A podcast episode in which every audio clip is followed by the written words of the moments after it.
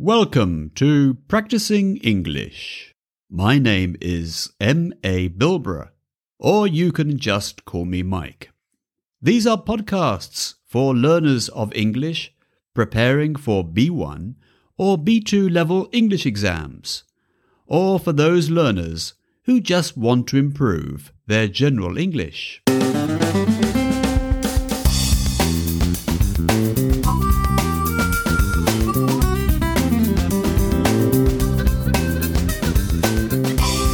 Hello and welcome to another episode, and today I'm going to talk about the B1 exam, the Cambridge exam, and more specifically about the speaking exam and part 2 of the speaking exam, which is talking about or describing a picture or photo. So here we go.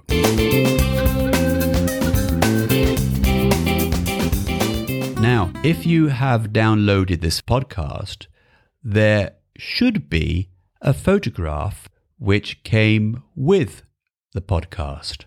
If you open that photo, that will help you to follow this podcast. Open the photo now. In the exam, the examiner, he will say, or she will say, in this part of the exam, I want you to talk on your own about something.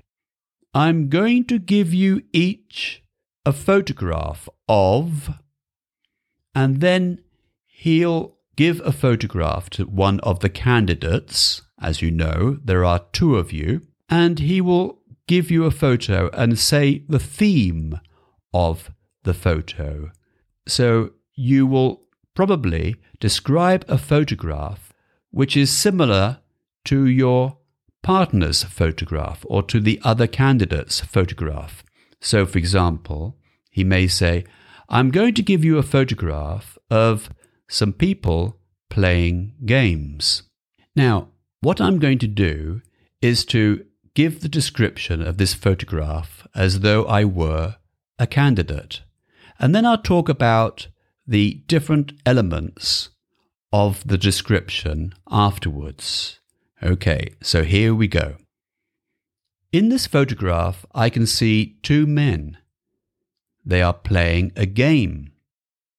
I think it's a game of chess. Behind these two men, there are four other men. I can't see what they're doing, but I imagine they are playing chess too. Two men are sitting down, looking at the table, and there are two men standing up and watching the game. Now, the two men in the foreground are wearing shirts. They are wearing white shirts. So I imagine it's a summer's day because it seems to be quite warm. The man on the right is also wearing a white cap, and the man on the left is wearing a blue cap. They seem to be very interested in the game and are concentrating very hard.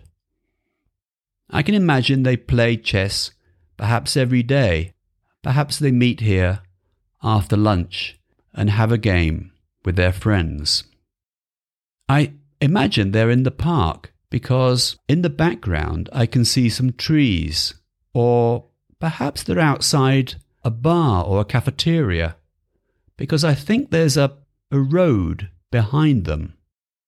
In the picture on the left-hand side, I can see a car, so that makes me think that perhaps that is a road there. Good. So, what did I do there? Well, first of all, when I started, I just gave a general description of the picture. I said, there are two men playing chess. Now, it's possible that when you are describing a picture, there are things in the picture that you don't know in English or you can't remember at the time of the exam. So try to think of another word. Don't just say something like, There are two men playing it would be better if you said, there are two men playing a game on a table. I don't remember what it's called. And that will show that you have sufficient English to be able to describe the situation, even though you don't know all the words. Right, so that is a general description of what is happening. Then I talked about the people behind them. Now, we can't really see what those people are doing, but it seems quite obvious, doesn't it, that they are also playing chess. But I can use words like maybe or could be or might be to make guesses about what is happening. They may be playing chess, or they could be playing chess, or they might be playing chess. Or we could say, perhaps they're playing chess, or I imagine they're playing chess. And then I described what the people are doing. There are two men sitting down, and it seems there are two men standing up and watching them. It seems.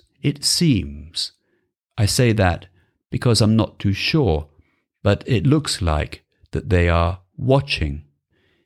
What I need to do now is to use prepositions to be able to locate different people or things in the picture. On the right, the man is wearing a white cap. And I also said in the foreground.